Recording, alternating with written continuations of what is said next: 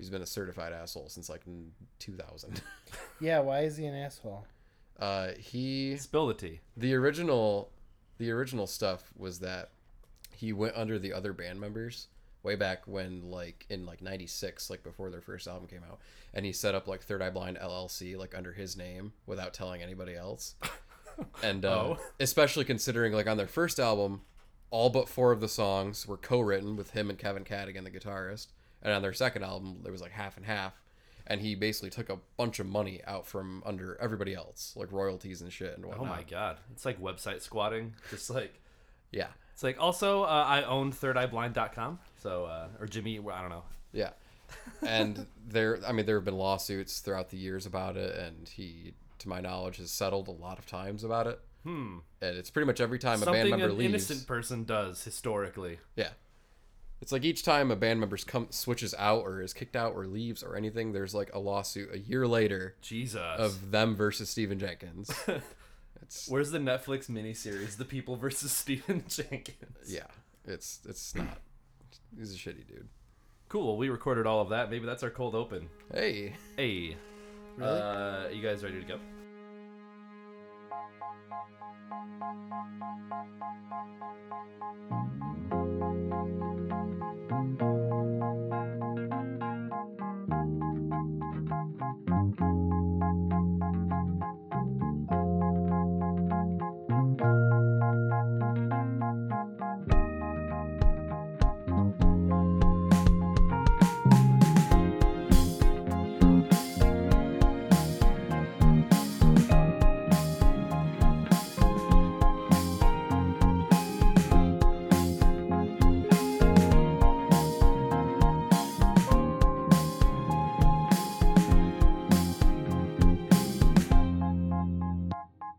Hello, everyone, and welcome to another episode of Something Old, Something New, Something Borrowed, Something Brewed. I am your co host, Nick Lancaster, and with me today is, I, as always, I think I can say as always now, like two episodes in, as per usual, at as per usual.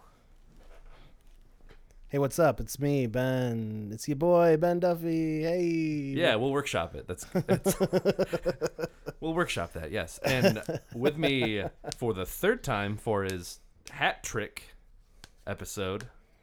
heyo, it's uh, Ben again, another Ben, Benjamin Campbell this time. I am the double stuff filling in a Ben sandwich right now. Well, I mean, isn't it really like a Nick sandwich at this Okay. point? Yeah, Nick's Nick's was the material. Because in you don't call it a bread sandwich. That's you know that's a good point. Like you don't call a Reuben uh, a rye bread sandwich. right. It's a it's it's a corned beef sandwich. What kind of bread are we? Mm, Mm. Delicious. Yeah, Very tasty. dense. I don't know. At least I'm I'm a, th- a thick piece of bread. I can tell you that. You're like the, the Texas toast. I was I'm, thinking I'm like, like, the shitty heel of like the sourdough that somebody wanted a thick piece and they just kind of said fuck the other person. I'd make a grilled cheese out of both of you. All right. so, uh, starting off with something old, it is my turn this week, and I chose something that, hmm, I think I'm gonna do this thing where I'm never, I'm never going to review this album because I know Ben would probably want me to.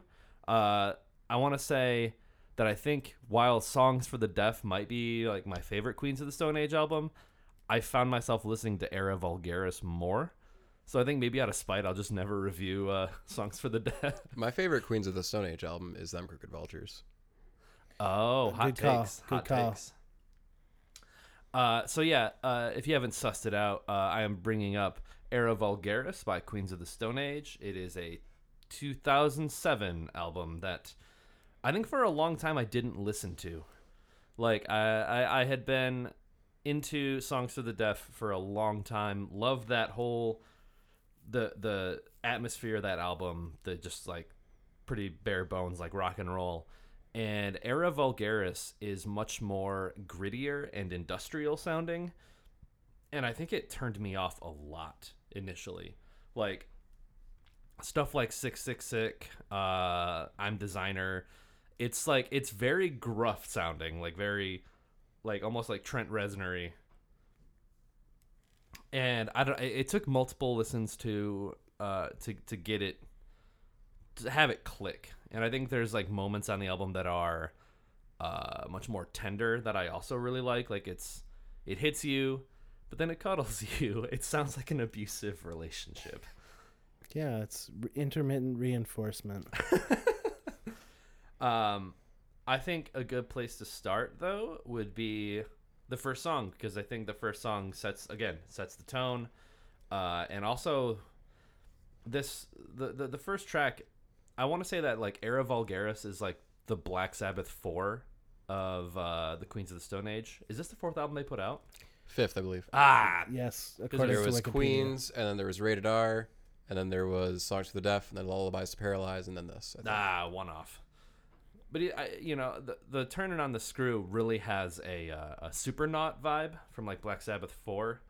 Uh, there's like this weird bass guitar, like almost like a sliding sound, and like that happens a ton in turning on the screw. So let's play a clip from turning on the screw, and then we'll uh, dissect what we just heard.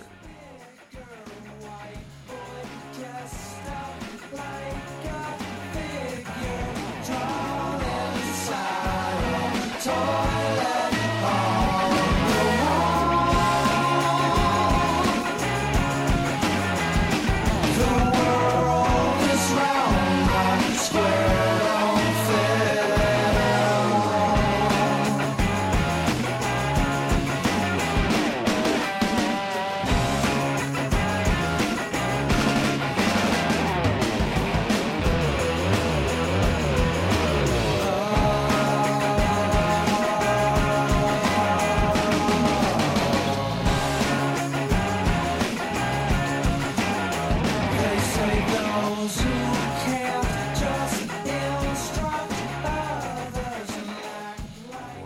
guys think of the song? I, I love it. I think it's one of my favorite uh, opens for. Oh yeah, I, I think it may be my second because I gotta go Millionaire as probably my favorite. Mm, yeah. But after that, what I, what I really love about this one is that how you describe this album is like industrial. I couldn't tell you from a technical standpoint what about the like mixing and production on the drums gives it the sound that the drums have, but the drums sound a lot like almost like a machine, you know? Like Mhm. it reminds me of clockwork, which is a funny word to use considering like clockwork, but that's what it makes me think of. It makes me think of like gears churning and stuff. Yeah, the And the bass and the snare and then the shakers. Yeah. Yeah. Yeah. Totally. The way the way the drums are mixed, they they sound like garbage, but they also But that's it the sounds really cool. That Yeah. right. well, it, I, I almost wonder if it's got that. Um, do you know what? Uh, got it. Gated reverb is. Mm. It's it's that sort of effect. I think Phil Collins popularized it, but it's been used. It once it happened, people in like it was like '80s thing. It, it was everywhere. Uh, the idea is that um, you put a shitload of reverb on the drum set, but then you put like a noise gate on it. So when it reaches a certain threshold, cuts it off, right? Sure. So like the drums just have a wah, and then but it dies really quickly, and Okay. you get like this really neat effect. And I don't know if that's exactly what's going on with this to make it sound like mechanical like that, but it's yeah, absolutely everything just sounds processed to shit, but like in a good way. Oh. Also lyrically this this song is uh interesting. Uh cuz it starts out with uh a reference to uh the silence of the lambs. Puts the lotion in the basket. Yeah. It's uh cool start to a song, Josh Homme. Speaking of notorious dicks, do we want to talk about Josh Homme? Josh Homme kicking people in the face like on stage or whatever. With like they had, what they had like a camera on him or something like that. There that. was I think there was a, a lady who like yeah, she had like a camera and he just like kicked it in her face. That was I think just a couple days. If you look up when that happened, I saw them on December 2nd like 2017 in Chicago. Uh I saw him with like Run the Jewels and Biffy Clyro. And it was a couple days I want to say after that. Yeah, I remember. I think we talked about that at some when that happened too, because it was like, oh shit. I Yeah. because I wanted to see them on that tour because I've never seen them live before. Yeah, they well, they sounded great live, but there were no people getting kicked at the face at the show I went to. So. Yeah, yeah. Uh, I do I do like the line uh, you can't lose it if you never had it disappear man do some magic I don't, it's it just sounds like I don't know who he's talking to but it does just sound snotty Yeah. which I think is like their whole aesthetic really is or at least Josh Homme's aesthetic is just kind of like the I don't give a shit like yeah. I live in the desert and I drink tequila and I make rock and roll and like that's just what I'm gonna do Another thing I really like about the song is the uh, kind of, I guess, the main guitar riff. It's this like really neat bluesy chord. I I want to say it's something like a C sharp with it's it's it's got like a flat seventh in there to give it that bluesiness, Uh-huh. and then how it kind of goes like da na da na na na na like that's like it's like the that devil's note like the diminished fifth and like Oh, the yeah. major fourth going kind of back and forth between each other and those are really weird because they almost sound like out of scale but it kind of fits with the whole like it just repeats kind of like like a machine like sort of thing Yeah, and I think as we'll go on with this album, uh, that happens quite a bit with like repeated riffs that are, uh, um, again, industrial sounding. Uh, let's move on to another song. So, like the first three songs are uh, pretty, just in that. The first three songs I feel like are are like almost like set pieces because I feel like it goes three and then three, and then three almost like different chapters or different you know arcs. Like turning on the screw, six six sick, and I'm the designer are like heavy industrial stuff, and then into the hollow kind of cuts back a little bit. And it's- yeah again, it makes me think of like Black Sabbath, and it's like more riff oriented. Uh, so yeah, let's play a little clip of Into the Hollow to get a taste of like the softer ish side of this album. So yeah, here's a clip of Into the Hollow from Queens of the Stone Age on the album Era Vulgaris.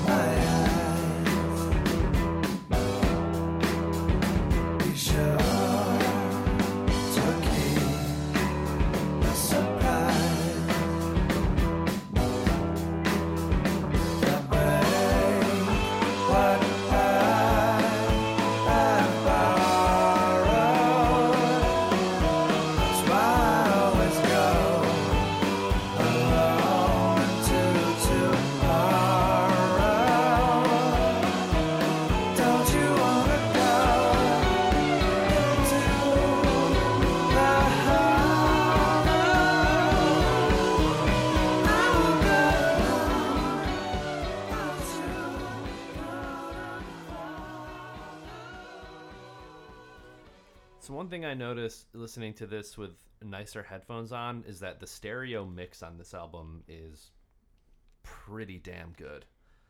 Like I don't know his like his harmony vocals. Like I feel like his lower register almost sounds like a Modest Mouse, like Isaac Brock quality to his voice. Like while the falsettos are going on, um, there's like guitars. Like the main riff is there, but there's just like little guitar things going on. It's like everything again like the i feel like the machine as like uh the idea of like this album is really perfect for it because like the drums and the bass and the guitar riff are constantly going and there's other stuff that is going on but once it goes like verse or chorus i feel like everything just like snaps into place like with that repeating just clockwork. Yeah. Um yeah Do you uh does that does that song remind you at all, or maybe it's the other way around? But there's a couple songs on like Clockwork, like I want to say like I appear missing, and like if I had a tail that are like at least in the verses they're like it's like kind of groovier songs, yeah. kind of like that one is. And I mean, as as much as that album's like six years after this, that was the next album. So oh yeah I kind of wonder if, if that's kind of when Josh started to move in that kind of groovier direction because there's definitely like a sound change between older Queens and kind of like the last couple albums, and I feel like Era is when that started to kind of happen.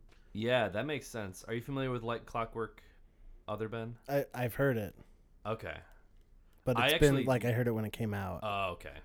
I love that record. yeah, actually. it's a really good album. I love it. I I think that's how much the their newest record uh, sat in my brain. I don't remember I really liked like one song on Villains, That's what it was called. and it was "The Evil Has Landed." It was this really fast, riffy song that was towards the end. It was, I think, the longest song on the album, maybe, and that's the only one I really remember. Yeah. I guess Yeah. there was a single that I heard everywhere, but I got tired of hearing it. Yeah, yeah, yeah. Uh, that I, that is interesting because I know between the recording of this album and that album, he like broke his leg and he was like hospitalized for a while. Or There was also them Crooked Vultures happened in between as well. So Oh, yeah, that's, that's where true. part of his time was. I'm sure. Are they ever gonna make another album? I hope so. Everybody's open to it. Like I'm pretty sure Josh and Dave Grohl and John have all said like, yeah, no, it's on the table. But how old is John Paul Jones at this point? It's like probably like 73. oh, I mean, the guy I mean, was like on it. the guy was like in his early 20s. In like when did Led Zeppelin one come out? You're the you're the Zepp. sixty nine. Was it really the 60s? Yeah. Shit. Well, I mean, the story of that is the, a bunch of them were all in the Yardbirds, and then Jimmy Page left, and they they formed their own thing. And I feel like Led Zeppelin proper started in like '67 or '68, and then Keith Moon had that famous, "Yeah, you're gonna go over like a Led Zeppelin," and then uh, like, ah, it's we're gonna name the band and be famous for like 20 years, and then not not be anymore. He uh he is 73. wow. Yeah, he's getting up there. Good one. yeah, I mean, I never actually listened to them Crooked Vultures. Ooh, you should do that. Mm, yeah, I will. I should, but I I don't know why I didn't at the time because I loved Led Zeppelin. I loved Queens of the Stone Age. I'm not a Foo Fighters guy, but Dave Grohl was on Songs to the Deaf, so you know. Oh yeah, love but it's, that it's. Dave Grohl drumming, which is like a whole different beast than Yeah. Like as much as the Foos are like one of my favorite bands. They're they're they're vanilla, you know. I mean, they're radio rock, like whatever. But Dave as a drummer is an absolute monster, and there's a lot of talent that goes. I mean, those three dudes are super talented. Oh yeah, absolutely. It, it it's an album like I don't skip a track, but, Right. But we're not we're not talking about that album. But we could. Let's keep talking about Yeah. it. I feel like with this album, I don't start skipping tracks till near the end.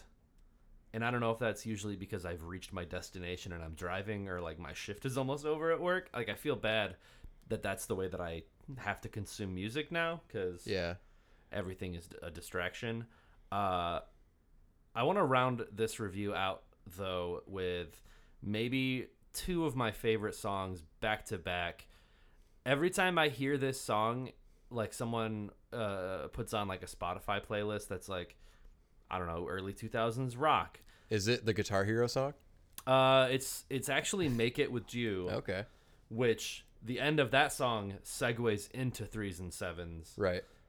but usually if someone's just playing like a, s- a playlist they'll play make it with you and then go somewhere else but like the ending of that song clearly transitions into threes and sevens and i Right. expect to hear it every time and i don't and it makes me very sad Yeah, I, I don't like it when that happens either. so i don't know make it with you i think is those two are actually the two singles off the record I think Six Six Six was too, wasn't it? uh maybe maybe a later single but Ooh, Six Six Six was the first single. was it It was Six Six Six, and then threes and sevens, and then Make It With You. Interesting. I, I that's an interesting choice because I feel like Make It With You and Threes and Sevens are much more palatable listens than Six Six Six. But what do I know? so yeah, I think the first time I ever heard Threes and Sevens was actually on Guitar Hero. My brother was Yeah. playing it. Guitar Hero Three, I think. Yeah. That, I mean, that was right when it blew up. You know, 2007. That was the Guitar Hero craze. Yeah, I, I still remember my brother standing in the living room, like he br- he got really really good at Guitar Hero. It was wild, like could do like through the fire and flames and all that shit. It was insane. Yeah. I managed one time to beat like Freebird on like expert, but it wasn't good. It wasn't a good beat it. It was a I survived because I s- saved star power for you know like this the and you know I just had to survive it. You know. We're talking about Guitar Hero on the podcast. What a great game. Never. I played the real guitar, so I, I, was, I was that guy in Yeah. high school that was like, "This is stupid. You guys are posers." Totally.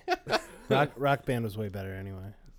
I'd agree with that. Once it was once it came out, yeah, I think it, I think it took over. Anyway, Uh, so I don't know which one do, do I do. Make it with you or do I do threes and sevens? Uh, Threes Yes. and sevens. I'm partial to threes and sevens. But, his guitar tone on that is so sick. oh, it's so crunchy. And, All right. Yeah, I love yeah, it. it's it's threes and sevens. All but I think here's what I'll do for the compromise. I'll play the ending part of "Make It With You" and then transition into threes and sevens because I love the way it transitions. So Perfect. Here's half of "Make It With You" and here's the other half of threes and sevens by Queens of the Stone Age on the album Era Vulgaris.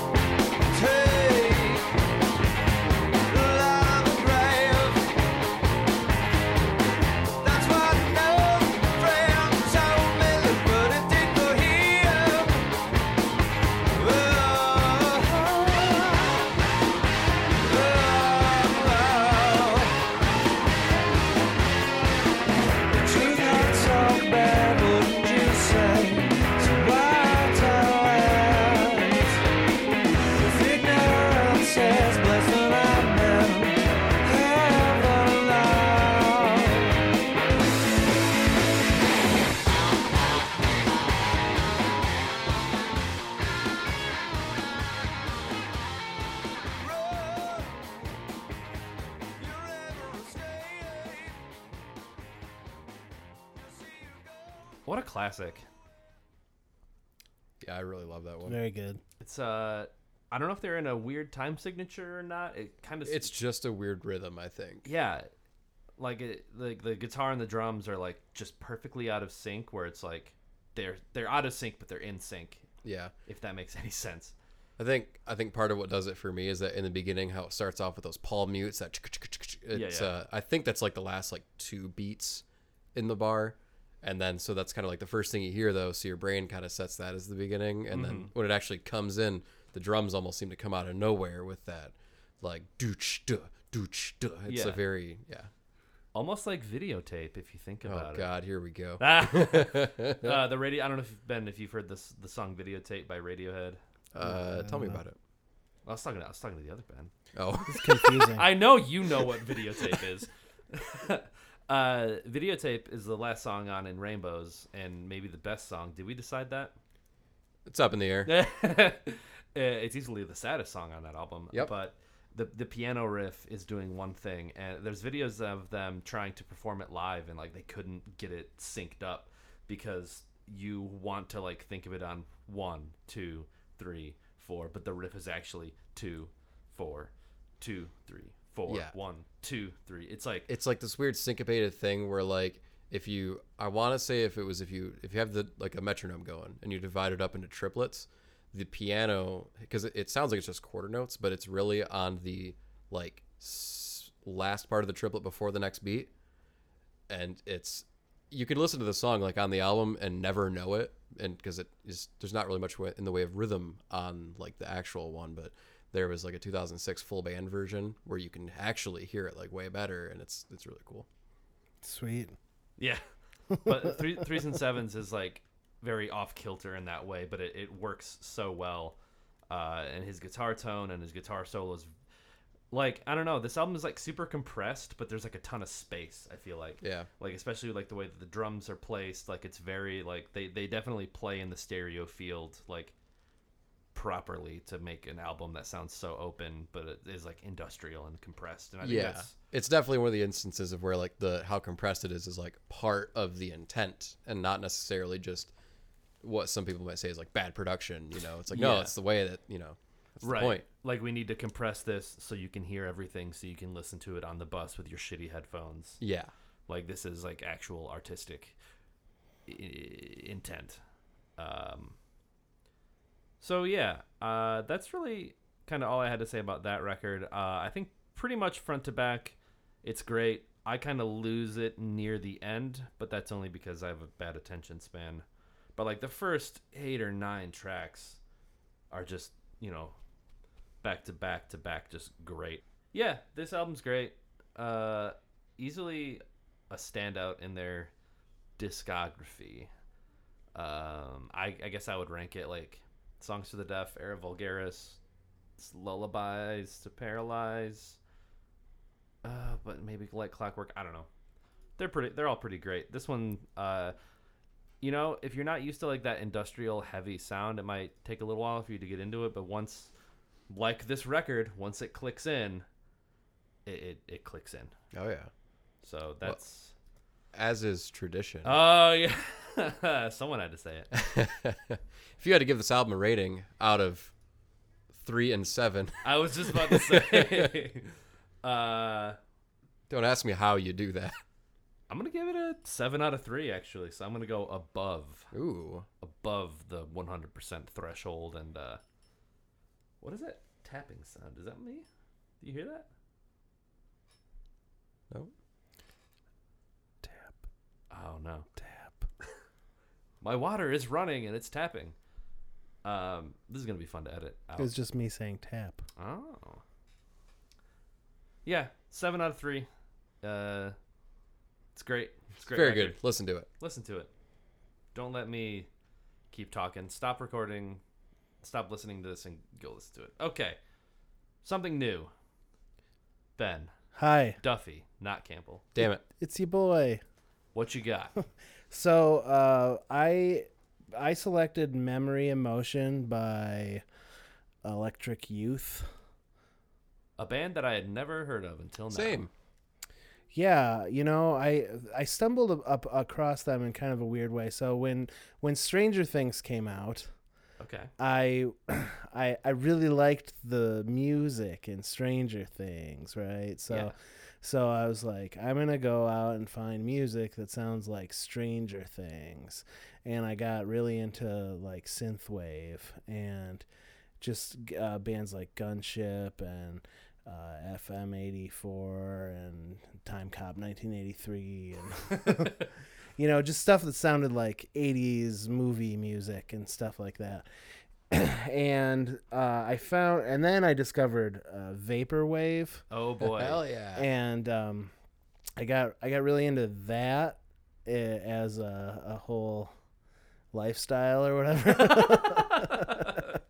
and um, you know, I, I I was listening to a lot of that stuff, and then I discovered this thing called Simpsons Wave. oh boy. With, You're just going down the rabbit hole here. yeah, right. All all the waves. You know, I was like vaporwave and and uh, dreamwave and low lo-fi hip hop That's the good shit. I love that stuff. chill yeah. wave and future funk and um so all, all this this this stuff and there's a million youtube streams that are great for that sort of thing Oh yeah. and um so i, I discovered simpsons wave and i was into that so i, I typed into ye old spotify simpsons wave and found a, a playlist that i really like called simpsons wave and and one of the songs on there is a song called a real hero by a band called electric youth Okay, this is what I was alluding to earlier. and that is a song that was popularized by the movie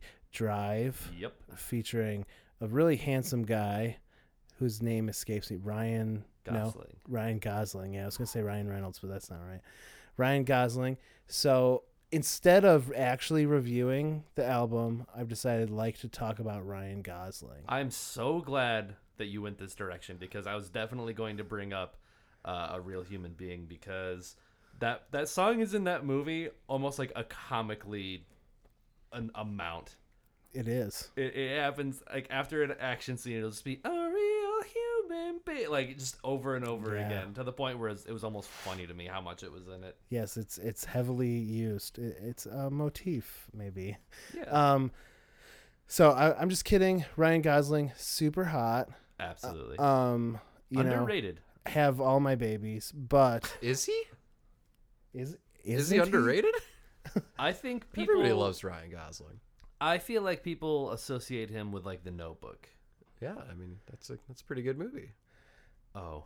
I did not realize I would be in the minority on this one. I Ryan- have never seen The Notebook actually. It's a solid movie, I think. Ryan Gosling was featured heavily in uh, the last arc of of um, the Adventure Zone. Uh, it's a it's a podcast. Wait, what? Yes, the, it's a- Featuring these people you may not have ever heard of. Wait, yes, wait, wait. What? it's a podcast, which is it's it's where people talk about stuff. yeah, I understand that. How Um, does uh, wait? I don't remember the Adventure Zone Ryan Gosling. What are you talking about? Oh yeah. Uh, well, I don't want to spoil is it anything. is it Amnesty? It's it's Amnesty. Yeah. I didn't listen to Amnesty. Uh, well, I, shit. Yeah. I could. Are we I- allowed to swear on this podcast? Is that the first swear? No, that's not. The, I've said shit. Oh, good. Said it just. now. Because I'm gonna swear. Yeah, do it. Um, shit. So. If you're under 18, stop listening right now. oh, my god. Or keep listening because we're gonna say the cool words like shit and damn. Um. so wait, Ryan Gosling was featured in Amnesty. Okay. Okay. Okay. I don't want to spoil anything, but yes. Interesting. Okay. So listen to it because Ryan Gosling is he actually in it? Who knows? But go find out. Type in on your your Apple device, um, the the Adventure Zone, the podcast, yeah. and you know maybe you'll you'll you'll stumble across it. Um, so anyway, what? Ryan Okay. Gosling. right, Mem- Memory Emotion by Electric Youth. They, well, I'm glad that you brought up like the good synthesizer sounds because, boy, do they have them on this album. Hell yeah, they do. Uh, I feel like the song "Breathless" had some real good ones. The song "Real Ones" had some real good ones. Like there's, hmm, I feel like since it, it's kind of like prestige TV. hmm Follow me here. There's like one show that comes out.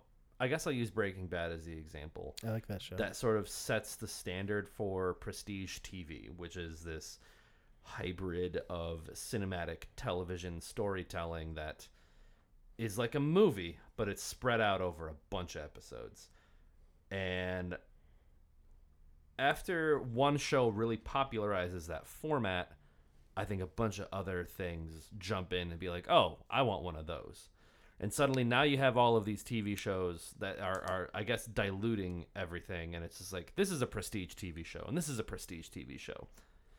What I'm trying to get circle back around to is like that whole synthwave, lo-fi, chill stuff. I sound like a boomer saying that. This lo-fi chill stuff that I don't understand. I don't study to this. yeah. I studied at ambient noise rock. Sound like David Lynch.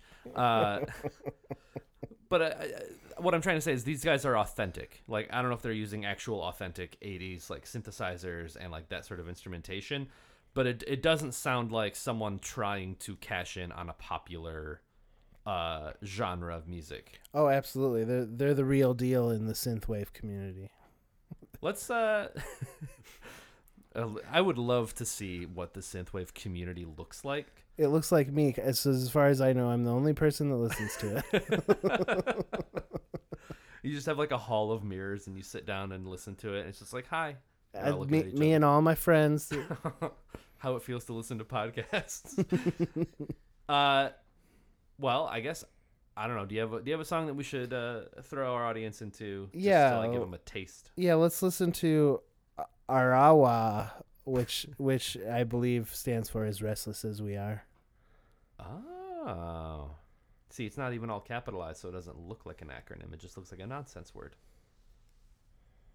But that makes sense now.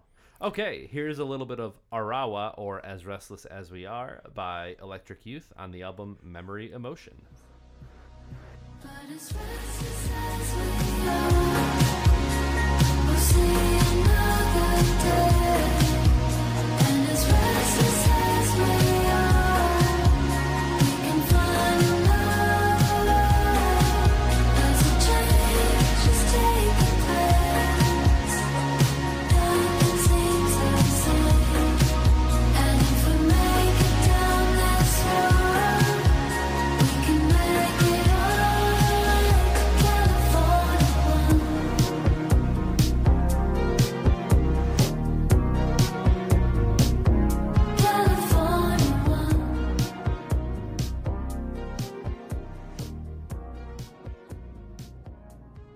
Okay, so I'd like to change my podcasting name from Ben to Big Vape. The big vape. oh my god. he, he is Vape Nation. Oh, you do vape, don't you? He has been this whole time. Oh. You told me I could vape in here last time, so I'm taking advantage of it. You expect us to be able to listen to an album like this without somebody in the room vaping? Right. Yeah, I just like reached into my pocket and there was a, a vape in there. I don't even own a vape, and I reached into my pocket. How did this get? I here? only started vaping because I list because of vaporwave. Wow, so you got peer pressured. You are the statistic that they use to. uh Did they use that as a statistic? I don't think so. It's a lifestyle. I It told is- you. It's a lifestyle brand. Yeah. I'm just gonna leave this in. This Yeah, is- that's cool. Uh, Big vape. no, I didn't. I didn't clap, so you know, that's usually how I decide what goes in and out. Uh, this is all getting cut, by the way. Okay, Uh, I can't let him too under the hood. Gotta keep him guessing still. Uh, the the drums are very very uh, uh, uh when doves cry. okay. Yeah. Like it's got that robotic, Yeah. like almost almost sounds like an NES. Like, do you know the way that like NES sound chips work? Yeah. Like you have four channels, and basically, if you want to do any percussion, it's basically white noise, just like like that's how the drums sound in like NES games, and like I do I do like that in this a lot. Yeah.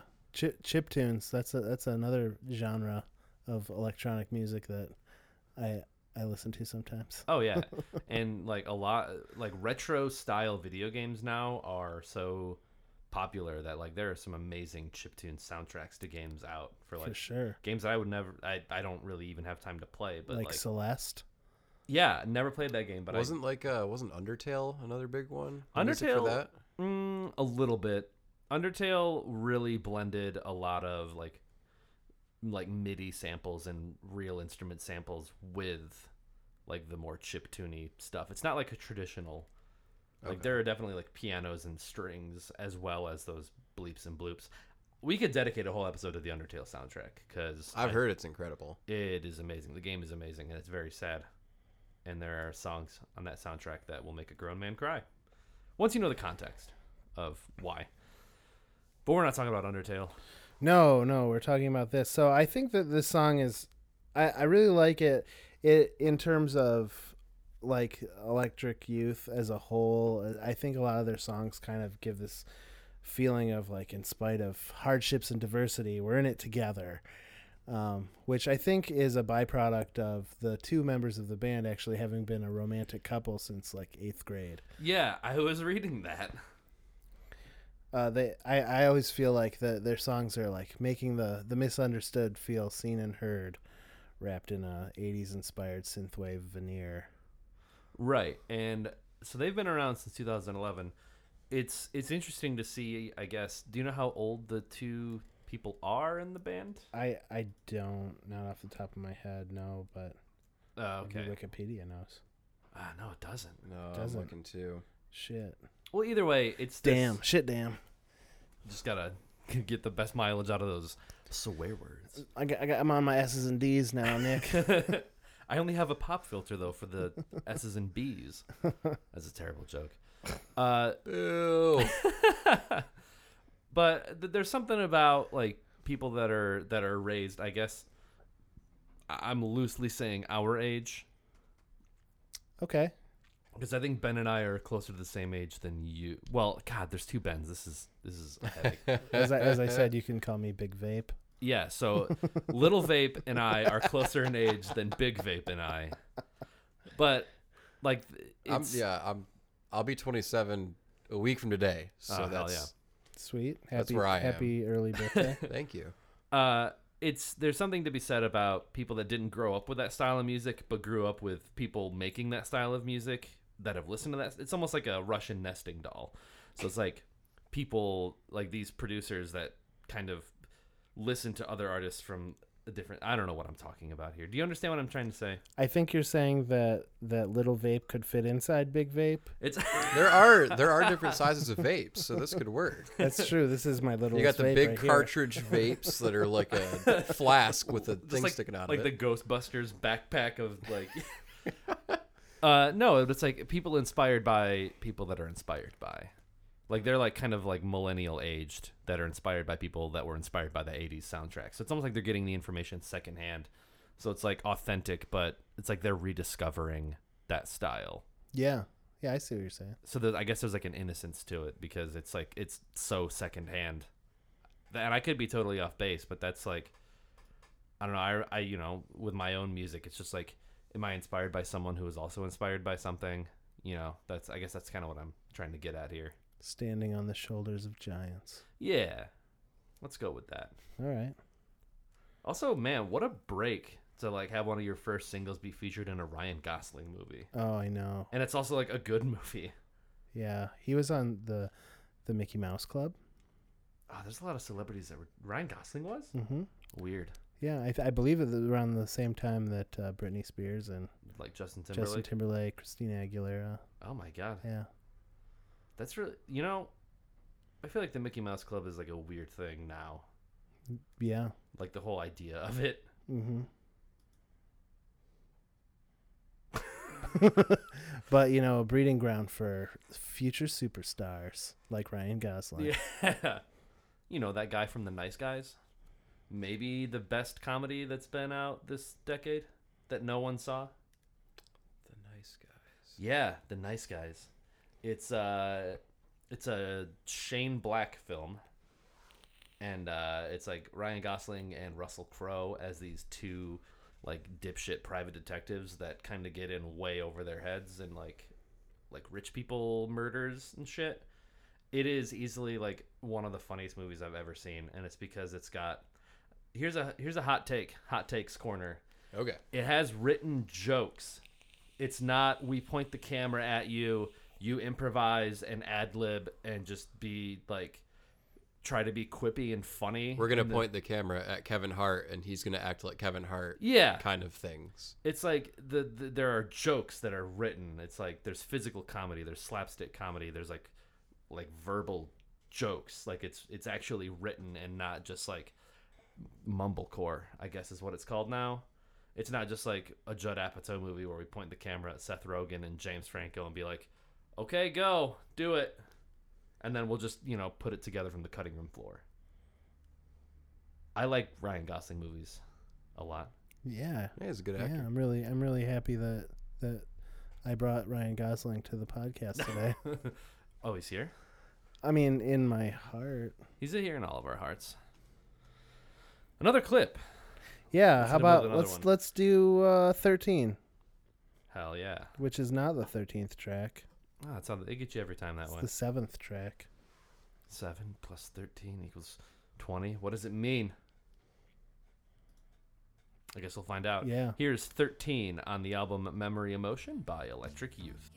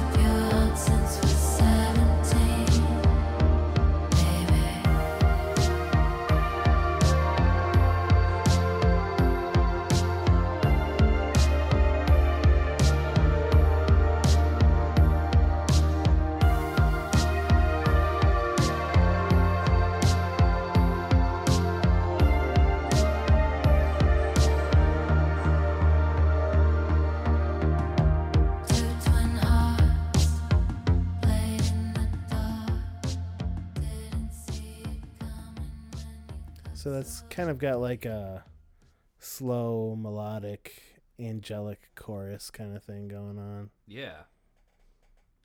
Yeah, th- like this kind of music, I, we, we were kind of talking while we were listening to it. Um, like you mentioned, like this is like what you'd want to like drive around to. Like hmm it's like summertime and the windows are down and it's like ten o'clock and it's it's kind of cooling off. It's Yeah. it was a scorcher. No, Yeah. it's not. But it's but it's like still like seventy eight degrees. Yeah.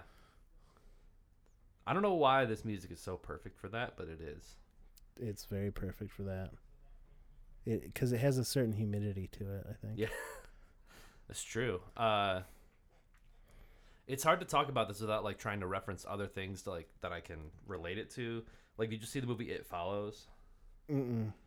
Uh Disasterpeace did the soundtrack for that and I think he did the soundtrack for a game called It was one of those indie games that came out that was like SNES graphics. Um but that's a very synth heavy like is like chiptune and synthwave like put together in a way. It was like super effective. It's a great album. I Um, must hear it. yeah, but like the the premise of that film is like there's a monster that follows you, and the only way to pass it on is through having sex with someone. It's an STD, guys. Very very clever and subtle. But uh, yeah, this is like I don't know what it is about this kind of music that's perfect for those like period piece '80s movies. But uh, yeah, it's good shit. Yeah, and I I mean, the whole like lyrical thing there of you know don't throw away a love that's true. I I just felt like I, we had to play it so I could talk about my love for Ryan Gosling some more. He's an American treasure, and if anyone hurts him, you know, when you were talking about Breaking Bad, I was also thinking that they should reshoot Breaking Bad with Ryan Gosling as the part of Jesse Pinkman. uh, yeah, I just want to hear all of those lines as delivered by Ryan Gosling. hmm Yeah, science, bitch. Like, like it's just oh man, it, it changes the whole dynamic of the show. It does. Walt but would be less better. mad at him because he's just so handsome. Right. Yeah. like, oh Jesse, you scoundrel, what a lovable doofus. as he's just shooting up heroin and floating up into the sky. it seems like he would almost like wince when he says bitch. It's like you know, I I mean, I don't mean it in like the derogatory way. You know, just. it's okay, Ryan. You're not. You don't have to explain yourself. Well, as is tradition, unless you had another clip you wanted to play, it is. yeah, I I think we're good there. We're good. All right. As is tradition, uh, what arbitrary rating would you give this record? You got two tracks with numbers in the name, so you know you got options. Yeah, you know, I mean, I would give it probably uh, a seven out of vape. Sure. Uh, and I'm sure I'll spend the rest of my life trying to figure out what exactly that means as I'm driving aimlessly in the night to this record. Yeah, you're welcome. All right, so that is something new. Uh, we're going to take a quick break and then we will be reviewing something borrowed. Uh, we'll see you there. Okay, well, we always end the show with C on side B, so I'm just going to say flip the record now. Okay, we got it. Another episode podcast. Join hosts Matt Harper and Mandy Elaine with their new podcast each week as they dive into the movies that shaped their childhood. In a world with too many podcasts, another episode beats the odds and stands alone atop the list of great podcasts to discuss movies like Groundhog Day, The Breakfast Club, Stand By Me, and many more. Listen to another episode podcast on Apple Podcasts, Stitcher, or Podbean. Don't forget to rate and subscribe. Another episode podcast. All right, we are back, and with us is an album borrowed from our esteemed guest. Hello. So yep. So today I brought in the third album by a emo band called the Hotelier, which is called Goodness. Um, so as a kind of warning, I guess, um, if you if you go look this up this album up on any like digital distribution like platform, you're going to be a little confused because it's basically going to be like, well, I can see like there's kind of like some trees maybe in like a field and a whole bunch of like pixelated Flesh. And it looks like a flesh color in in the middle. And um, if you go and look up what the album actually looks like, it's uh well, you haven't seen it before, have No, you? I haven't Okay. seen it. So I'll show you as I describe it. So it's a group of old naked people Yes. standing in a field. Um, I just love kind of it. all together. That's real. That's that's real. Some real shit. That's that's real shit there. Um, as I recall, it's actually a art piece. If I go back real quick, yeah, no, it's it's there's a section on the Wikipedia that's called like artwork. Uh, the artwork was done by Brooklyn Brooklyn-based artist uh, Zirin. Sure. Um, but yeah, it's uh, there's actually a little bit of commentary on how they censored it instead of just like oh censor the the crotchal genitals and the female nipples, you know, as is tradition. Uh, and they were like, well, that doesn't really convey what we want. Like that's kind of like censoring the art, you know, in a way. So if you're going to do that, if you need it to be censored, we're just going to censor the entire middle of it to convey that, you know, you're not really seeing even anything about what we want to convey here. Um, but yeah, so uh, this album is from 2016. Yeah, May 2016, and it's their it's their third album. A little bit of background: the Hotelier is, like I said before, they're like a indie rock or like emo band from uh, in New England, and their their second album uh, came out a couple years before this. I want to say it was like 2013.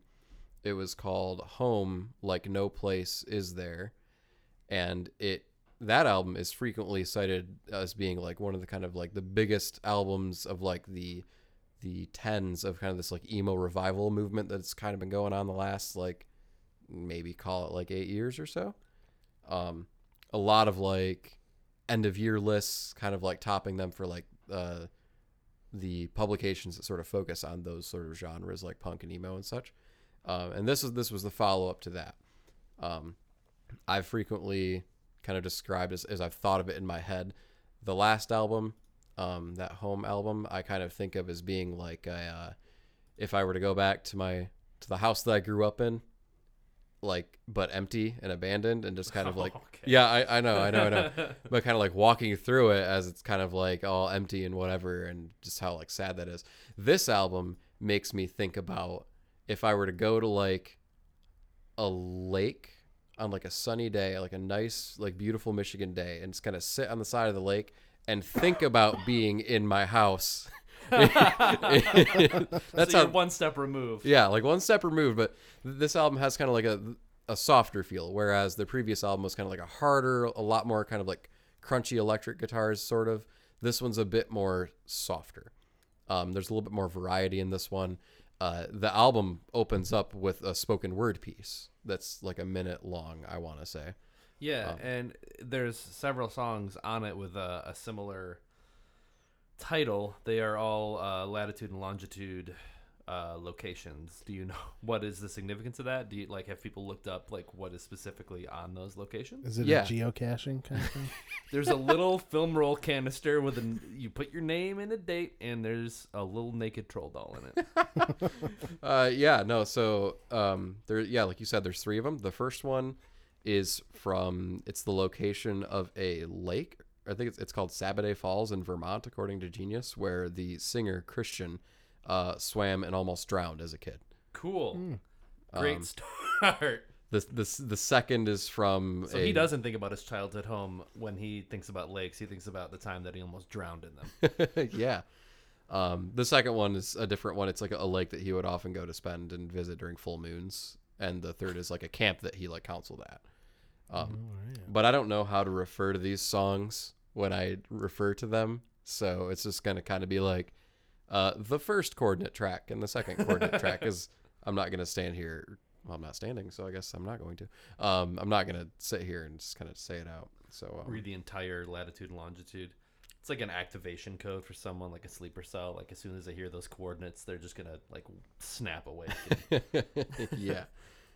Um, so yeah, uh, so I, I think I want to start this one off by not the first track because that is like I said, it's kind of a spoken word piece. Um, but the second track is called "Goodness Part 2. Um, Is there a goodness part one? there is. It was a song that was released before this album came out. It's not on this album or it wasn't worked into this, but it's uh yeah, that's a song that you can go and find on like Spotify. Interesting, because I I was I didn't look into it because I was gonna wait to ask you about it, but I thought that would have been a really tongue in cheek thing to do to just like release Goodness Part Two, but like never make a Part One. Yeah. No, it's uh I, I really like Goodness Part 2 because there's a there's a part at the end of the album where it does very similar musical things that it wraps it right back around to the beginning. Um in a very in a very nice and clean way. It, it's basically just like a snare drum beat and that's Yeah. kind of what happens in in Goodness. Um but yeah, we can uh, play a, a bit of that one to start off. Cool. Here's a little bit of Goodness Part Two from the album Goodness by the Hotelier. Yeah, the Hotelier. Cool. hotelier. All right, the Hotelier. I, I wasn't sure, so I was gonna let you say it first.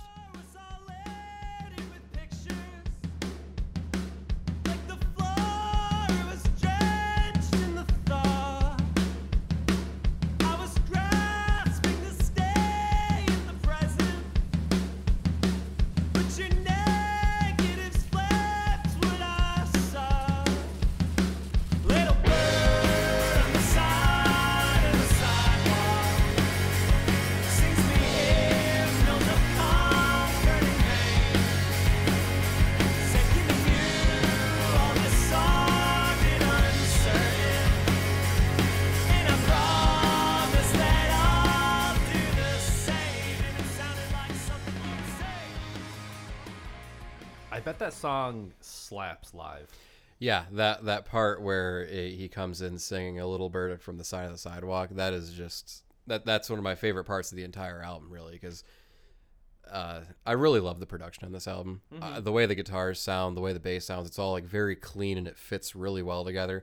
And you get a little bit of that uh, earlier in the previous verse, where like you, the, the bass comes in and the the guitar that's playing like those kind of dissonant two notes. It almost sounds like there's it's layered with a piano It might be. because it sounds like uh, that sound where you like hit uh, like a white key and a black key right next to each other. Yeah. like it's that like m- uh, like second, first and second. Like it's i'm pretty sure it's like yeah it's like the first and the major seventh so it's like the root note and then the one right below it like Yeah, it's so- it's almost so close to resolving but it's not and it kind of keeps you like on your toes kind of like the whole time. Oh yeah, um but when the bass comes in and the guitar kind of like it it hits that those two notes like twice as often you're gonna hear that that sound kind of come together a little bit but then it kind of trails off again and he goes back into singing with just him and the drums but then it all just kind of abruptly comes in and hits you right in the face.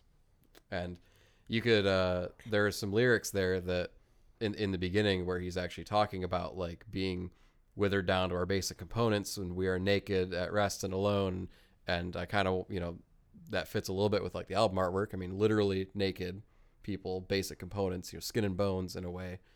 Um so i think they kind of come right out of the gate with uh kind of trying to relate to that. Yeah, and like even the instrumentation on that track, it's like drums and then guitar, drums and then vocals and then guitar and then bass. Like you hear all the components like kind of make their debut, like their entrance, and then like it's just back to drums and then full band comes in. So it's like it's almost like they play all like the stems, almost like they just play all the components separately and then all together. yeah for sure Some high art stuff you brought in today. yeah i um i do also really like um I, I think this album flows from track to track really really well um at the end of this song i'm not i'm not i'm not 100% sure that the second the next track is the one that i want to gonna visit next but at the end of this song uh as it ends there's just kind of like a snare beat and it's like every like two bars just like one hit it's really easy to kind of like lose track of the rhythm of it and i think it's like a whole like 20 to 30 seconds in it Yeah. but then it leads like right into the next track like the first uh that last snare is like right before it's like i don't know like a like an eighth note right It's almost like a downbeat. For, Yeah. Yeah. And i i think it really leads into that one really well um A song called Piano Player that, uh, curiously, doesn't really have any piano in it. yeah not that i'm aware of Bit of a Um, misnomer. They got the the reverse Billy Joel piano man. boy for a piano man he plays a whole lot of harmonica yeah, that's the tweet I was thinking of. I love that. yeah.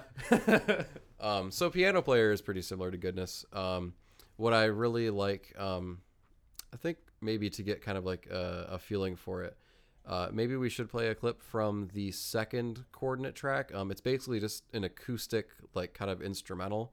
Um, it's it's really quiet and kind of relaxing in my opinion. Uh, I think towards the end there are some vocals that kind of happen way in the back of the mix. Yeah, it almost sounds like people talking. Or, Yeah, or- or yeah. Like an amateurish, like before the song is completed kind of thing. Yeah, um, but I, I think it's a really uh, a really nice track. So maybe we can play a little bit of that one Should I try and say the name of the coordinates? Sit- if do you it, want to for copyright reasons. do it. It's north 43 degrees, 33. What is it? Minutes, I think, 33 minutes? isn't it? And then 55 seconds. Is that what that means? I, think think, so. so. Yeah. Yeah, so north 43 degrees, 33 minutes, 55.676 seconds. West 72 degrees, 45 minutes, 11.914 seconds. All the latitude and longitude heads in the audience are going to be like, you dipshit. but anyway, here's that s- string of numbers that activated someone uh, on the album Goodness by the Hotelier. Someone's not a geocacher.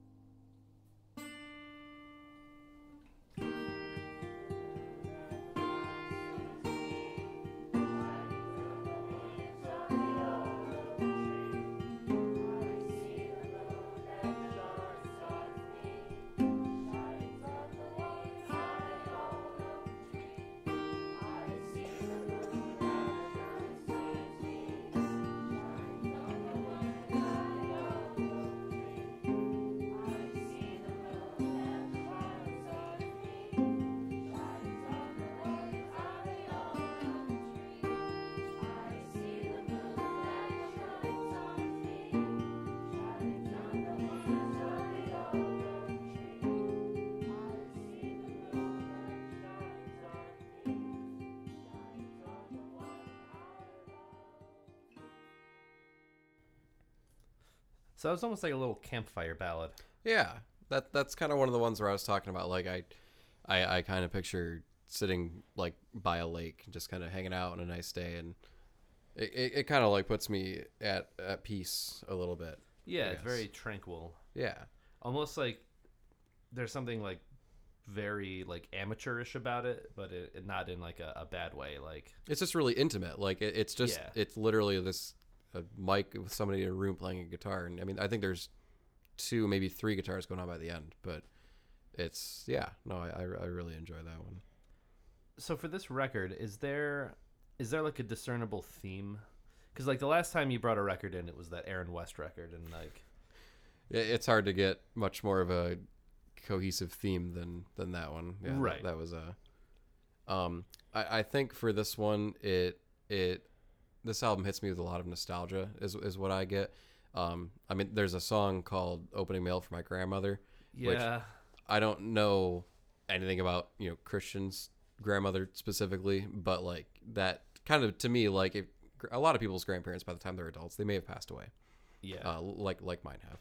So I guess for me personally, when I see that, it's like a hit of nostalgia. And skipping ahead a little bit, the the last track is called "End of Reel," which almost gives you this impression of like this whole thing has almost been like a movie on one of the old, like eight millimeter. yeah, or, like, the yeah. classic Uh-huh. film things, like almost like on, like on a projector, you know. Yeah, yeah, Um, and I, I think that that gives me a lot of feelings and imagery of kind of like thinking back, almost like you're watching like home videos in a way, uh, which is kind of why I say like when it when I think about being at that lake, but still thinking back to being at my childhood home, oh yeah, like that's kind of what I do because this is getting a little like uh, sentimental, I guess. But like, there's a lot of uh, TV shows and movies that kind of have this. I don't want to say trope, but maybe trope is the right word.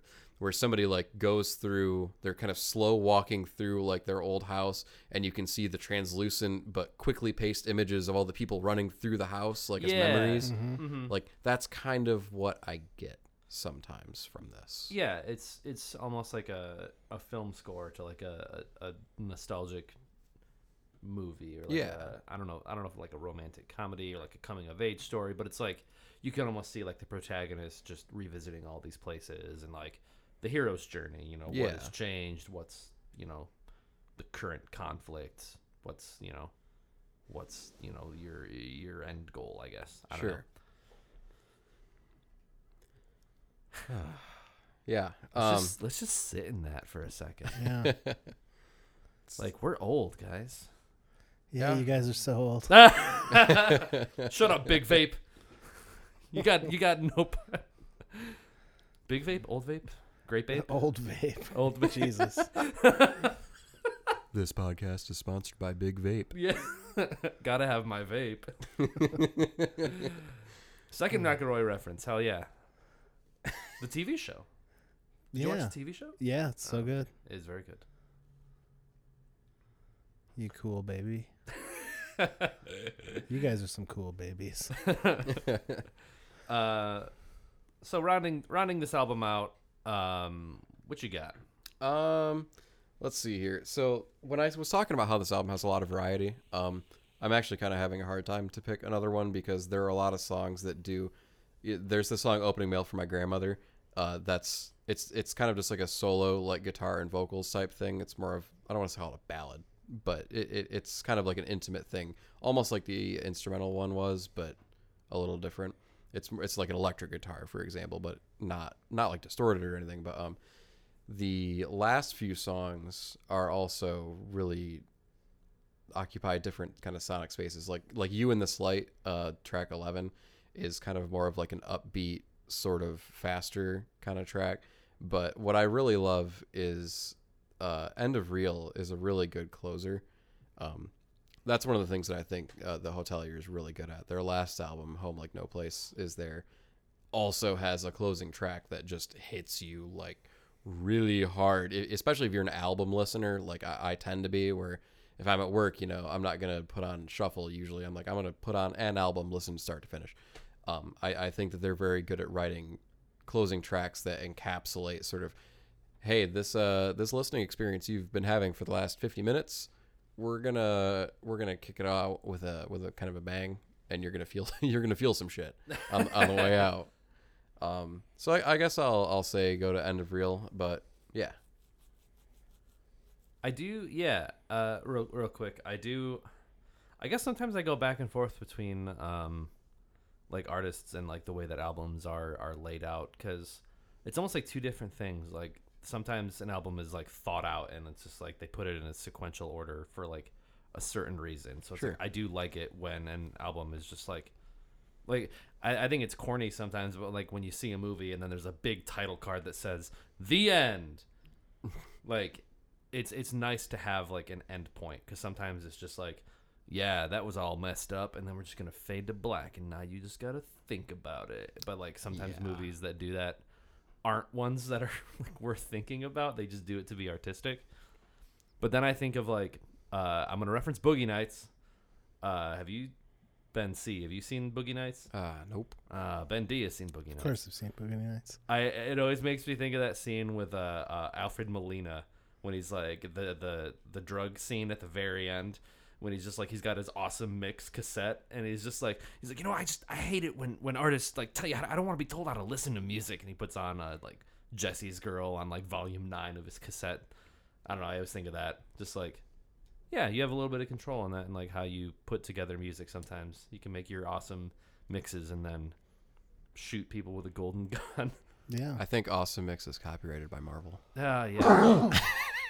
Uh, I, I do think before I, I, I also want to say that the uh, I don't know how intended it was. I think it was probably I, I think that the twelfth track, Fear of Good, it's a short like minute and forty. Um, that leads really well into the last track.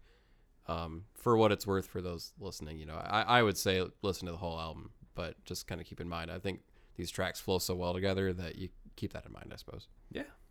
All right. Here is End of Reel, a perfectly uh, fitting end to us discussing this album uh, on the album Goodness by The Hotelier.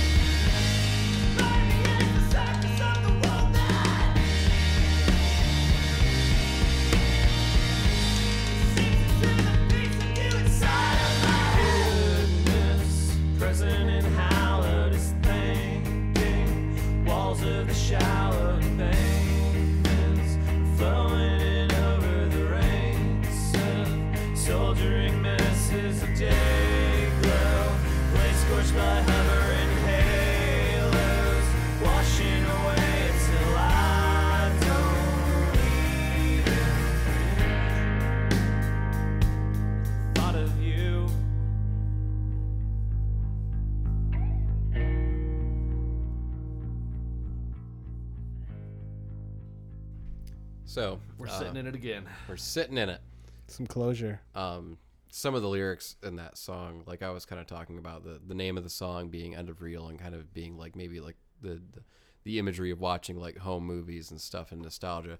I mean, some of the lyrics in this song are pretty like, I don't know what I want. What I want's where I've been. Like it's very. Jesus.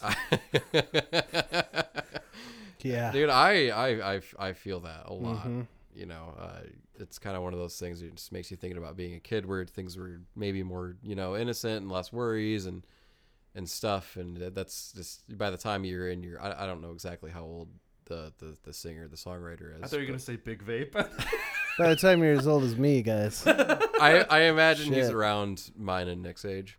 Um, but like you're starting to get to that age, at least I am, where I'm kind of, it's really hitting me where I'm like, yeah, that, uh, that's all out of reach now. That's all. It's like, but but when my parents were my age, they were homeowners with a garage and like two cars in a finished basement. That Yep. uh, that and like that doesn't happen anymore. No, it, that does not. Um, but yeah, like I had said before, uh, the end of that song kind of has this uh, this drum snare kind of. The drums in a lot of the songs on this album have a, a lot of like reverb, which kind of makes it sound. It's it sounds like it's sitting in an empty room in my childhood home. Like they set up the mics, they put it in a room with uh, hard walls, so the nice echoes, and it just kind of it, it cycles back around to the uh, the sp- the spoken word intro again in the first track, which uh, it's I mean there there are times where I'll have this album on when I'm at work, and I I frequently have like repeat album on, and it'll just cycle around, and I just I, I just keep listening to it. Because apparently, I want to be sad at work. Uh, well, that I mean, I, I feel like the, the the snare drum just hitting kind of abs like in its own little silent space almost sounds like a film reel when it's done. Yeah. Like when it's just like that black and white and just it- Yeah. it, just like clicks through, or like when you're done playing a record and like the the needle comes towards the center and then it just if you if it doesn't have like one of those auto return arms, it'll just be like bloop, bloop, like like the record's done, but then it just keeps going. yeah. Yeah, man, it's. Oh. I promise the next time I'm on, I'll bring a happier. well, it's almost like uh, I don't know. We I talked about the Wall by Pink Floyd. Uh, Yeah. Earlier in the summer, and that album kind of does that too. Uh, the very last song uh, says, "Isn't this where?" And then the very first line, it's it's super super quiet in the mix, and you have to really crank it to hear it.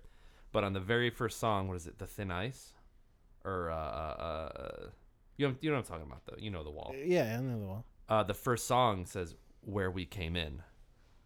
So the last song says isn't this where, and then the first song says where we came in. So it's just like isn't this where we came in, and then it's just like it's a perfect loop. Wow. It probably wasn't as effective back when you had to, Had to flip- open the record, and flip it, and put it back at the beginning. And Right. Put put put the other record on. oh yeah, I mean I don't know if it was a double album. Oh yeah, it's it's absolutely a double record. yeah. Well, thanks for sharing the sad music with us, Ben. Yeah, you are absolutely welcome. Uh, okay. Uh, I Uh, miss my mom now. eh- Oh, n- ben threw his phone on the floor. what have you done? Um, as is tradition, man, you got a lot of numbers to play with on this album. Yeah, what are you gonna make me do? I feel like your rating is gonna be like a string of longitude and latitude numbers that's just gonna be like where I die in like 40 years. that that'll be your rating, is you predicting my own death. Ugh. With that in mind, give me an arbitrary number rating for this record. I'm just gonna go out of ten because I, I I can't. I 10 out of no 10? no no no. I oh. mean out of out of ten because Oh yeah, yeah. Just out of ten. That's the rating. just out of ten. Yeah, whatever. Out of ten. You're out, you're all out of 10. Aren't you nostalgic for that 10 that you had? It's I- gone now. I would I Just would like your childhood. I wish I still had ten. I would put this album at yeah makes me wish that I were nine years old out of ten.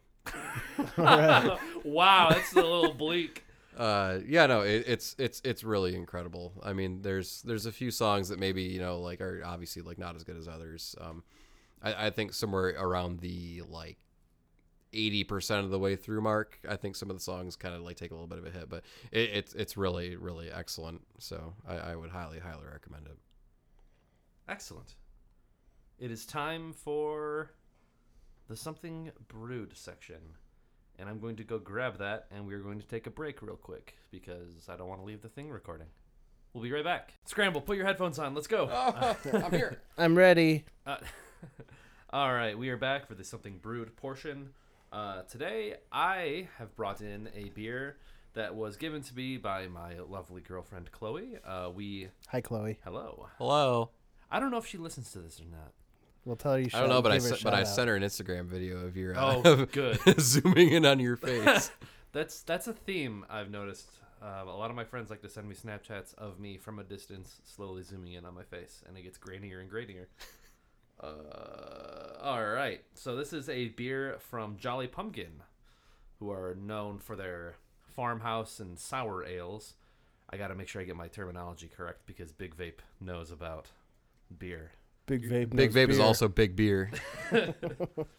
So this beer is called I Thought I Was Special. It is a sour hazy IPA. Um, I thought it was perfect for this because it's almost sounding like a Radiohead song, and the bends are here. But the song that it would reference would be "Creep," which is on uh, Pablo Honey, which it's you know it's cl- it's close enough. Uh, so Just worse the Bends. it's oh uh, Pa- Pablo Honey is the Or I, I guess the Bends is just good Pablo Honey. Yeah. uh, the back of the bottle here says uh, this sour hazy IPA was brewed to celebrate our friendship with Tired Hands Brewing Company. They released "I Was Just Thinking of You," Ron Jeffries, featuring Ron's face on the can, making Ron feel very special. Sometime later, Ron discovered that his face was just the first in a series of brews dedicated to inspirational brewers from Jean of Tired Hands. Ron thus questioned his specialness, and I Thought I Was Special was born. So, uh, this beer is packed full of Centennial, Citra, Cascade, and Falconer's Flight hops. Is that like a millennial? Uh, a Centennial Millennial? millennial hops. Uh, yeah. So aromas of grapefruit, apricot, and honeydew. Uh, I've had this on tap before, and it's usually my go-to whenever I'm at Jolly Pumpkin. So yeah, let's uh, take a sip real quick. Kind of has a subtle aroma of. Uh, A Like- beer? I was gonna say like urinal. Yeah, but like in a good way, right? Yeah, totally. It's beer. It's one of the good. all, all the urinal bad things are good. yeah. Well, I mean that's the whole thesis of sours, right? Right. Because sours are just like all those funky, bad things that we have found that are actually good. This Alright. might be the first IPA that I don't actually hate. I don't get so like a lot of beer for me, which Nick mentioned earlier. I'm not a huge beer drinker, and if you religiously watch the podcast, the other episode I was in, I also didn't like the beer. um, but a, a lot of beer leaves this pervasive hop aftertaste that just I hate, and I don't really taste it too much of this. How do you feel about cilantro? I I like cilantro. That's the correct. I'm not one. Of, I'm not one of the soap cilantro people. Okay. I wasn't sure if those two were connected. I love cilantro as well, but I also love Yeah. IPAs. So I, Is anybody neutral on cilantro? I thought it was like a love it or hate it thing. yeah, well, some people have that taste bud that, like, I guess makes it on. Like, even if you put a little bit of it in there, like, they're just like, no, there's cilantro in that. Can't do it. But it's like, then you're not eating guacamole. Yeah, the thing that I hear is that it tastes like soap, Yeah. but I I don't have it. So What a me, horrible it's- genetic deficiency. I know. Sorry, everybody. but I mean, really, we're like the X Men of tasting. Wait, no, they would be the X Men because they're the genet. This is no, that mm. doesn't work, does it? Damn it! no, Damn it! I Well- be the X Men. what about what about asparagus pea? Ooh, I do. like that. what do some Do I, people are you like? asking if I like that? yeah, that's. it. Are we talking about oh, does Oh, it I smell mean, or do you like the I smell? love the smell for one, but the, the the fact the fact that I mean that's the only reason I eat asparagus.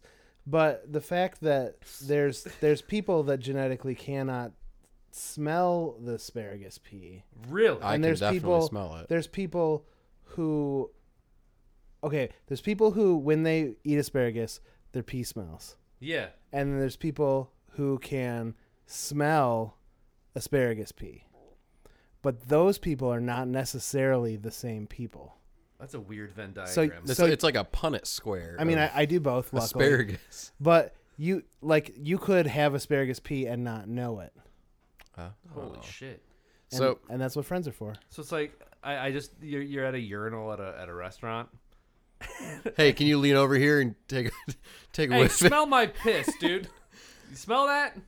So I, uh, I, I didn't, I didn't ever like eat asparagus growing up because my, my parents just never bought it. Like it wasn't like I hated it or anything. It was just they just never had it or It's whatever. fairly bougie food, I guess. So the first time I had it was like, like um, my my girlfriend like made it for dinner or whatever. I didn't even think twice about it because I had never eaten it to have this experience. But like the next day, the next morning, I was very confused. What's wrong with my piss? when I, I go to the bathroom. I have a, I had a pretty small bathroom, so like, there's not much room in here. I was just kind of trapped with it for a oh. solid. You lucky boy. ben just gets in the shower and like cranks the heat up all the way so it gets nice and steamy, and he just like pisses and gets that asparagus piss It's- and pours. It's like yellow steam because of the asparagus. this is gross. You're I talking love about- asparagus. Like, oh yeah, asparagus is That's great. my idea of heaven. I really love like uh just like get like a baking sheet and kind of like o- a bunch of oil and like whatever seasonings. Like I usually prefer, prefer to bake it, or I guess roast it. I don't know if that's a better roast word. roast it, grill roast, it. yeah. Just don't boil it. My mom No, used to no, boil no. like Brussels sprouts, like put them in water. Yeah, no, It's like the that whole those house smells smell- like ass. I, I hated Brussels sprouts for a long time until I was like, oh, you can deep fry these or like. like This the same thing. Like I like cut them in half, and then I just put like salt and pepper, maybe some garlic and onion powder, and just like oil and just That's all you bake it.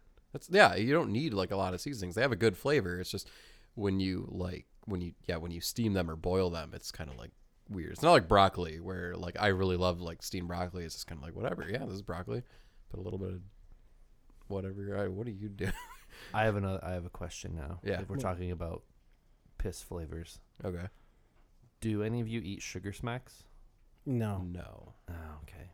but but what go a, what? Where's like the the, the, correlation? chil- the children's cereal, like sugar smacks or like honey smacks. honey smacks. Honey Uh, I think I've had honey smacks. It's got like the weird little frog guy. Yeah, on. Slappy I mean, the frog. I've had it, but I don't. So he has a name, Slappy. No, Okay, that's just I was about to believe you. There's a Mitch Hedberg joke about Oh, gotcha, Slappy the. Frog. I I have noticed that with sugar smacks or honey smacks, that cereal makes my pee smell like honey smacks.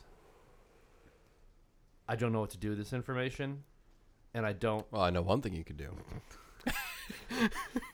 I gotta like Bear Grylls that shit and just like boil it up. You out. got to remember to and drink- pregame with some Honey Smacks.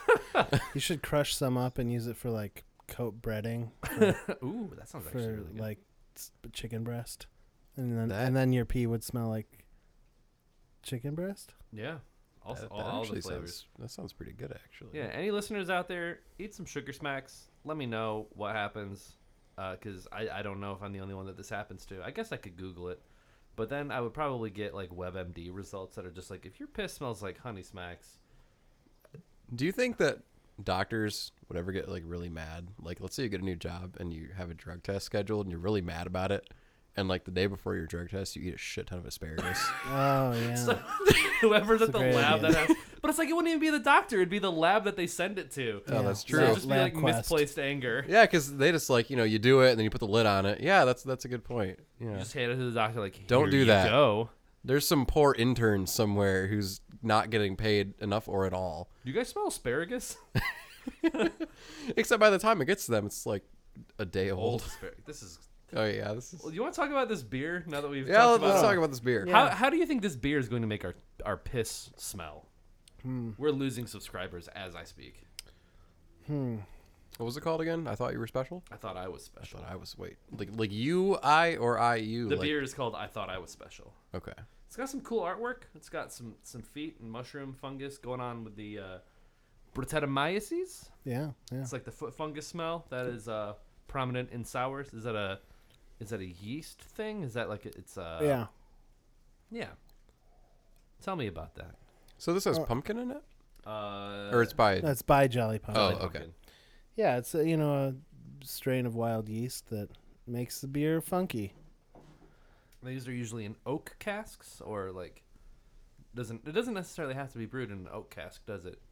Can it be brewed traditionally? Yeah. Yeah. And uh, you know, I mean, so there's because of that funk, it's you know, there's a lot of wah wah and uh, some slap bass. Where's where's the Vulfpeck themed brewery and beers? Just down tempo sours. I don't. They have some weird fascination with shorts brewing. I think. Do they? Well, you know, uh, they've got that song "Soft Parade." Oh, I didn't know that was like a direct reference. I don't know that it is. I'm making an assumption there, but they have played at Shorts several times, so I'm guessing and it is. A decent amount of them are Michigan boys anyway. Where hmm. is Short spaced out of? Bel Air, What state is Short spaced? out of? Michigan. Okay, okay. It's like an hour drive from like Traverse City. Oh, so it's like up north. Yeah, Okay. it's a really cool brewery. If you been D, I'm assuming you've been there before. I have not Really? really. I've been there. A few, every time I would go up north, I'd I'd find a way to uh, convince my parents to like make a pit stop over to Shorts and grab lunch there. Their food's good. Their food menu is actually based off, uh, or it was. I think they recently changed it, but the uh, the menu cover was uh, Quebec by Ween.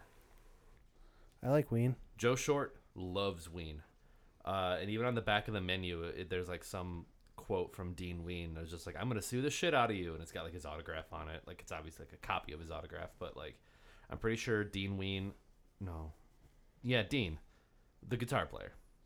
Pretty Hang sure on. Dean Ween. is, There's like- a human on Earth named Dean Ween. no. His name is like Mickey Melchiondo. Yeah, uh, That it's it's I it's don't a know. stage name. Dean uh, Dean and Gene Ween. yeah, the, yeah, they're, they're stage names. Oh, okay.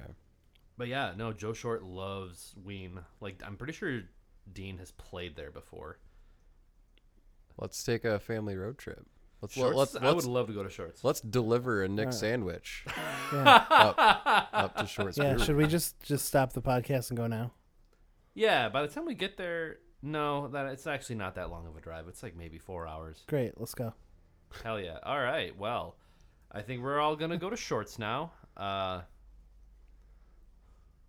yeah, let's go to. Sh- I have to work at 8 a.m., but you know I'll, I'll call in and be like, "Hey, sorry, uh, podcast business had to go to Shorts." Um, I wonder if a Nick sandwich would still be fresh after four hours.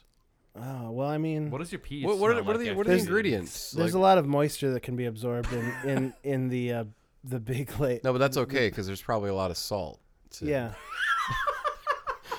You don't have to call me out like that. help preserve the preservative. You know. I'm just naturally salty. I think as long as I'm on the bottom, everything will be fine. What? what? I didn't know you were a bottom. All right, so Uh, you couldn't tell? Is it like one of the like power bottom this situations? is a, this is the third episode, and you're telling me you're that's so good. This is very good. Well, I guess that makes me a top. Okay. Shit, damn. And I'm just Are you really a top if you don't have a choice? not all heroes wear capes? You know, sometimes There's always a choice. you're thr you're thrusted into the role. So to No.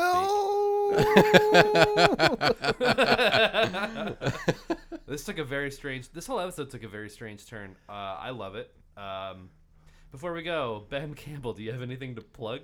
Um, I actually do. It's Oh, not. It's shit, it's, it, okay. it's not something of of mine, if that's okay. Yeah. Um, uh, I I've talked a little bit on Twitter. Um, there's a, a very good friend of mine who spent a very large chunk of time in the last like year or two, like writing and recording like his own album, like at home, and it, it came out about a month ago.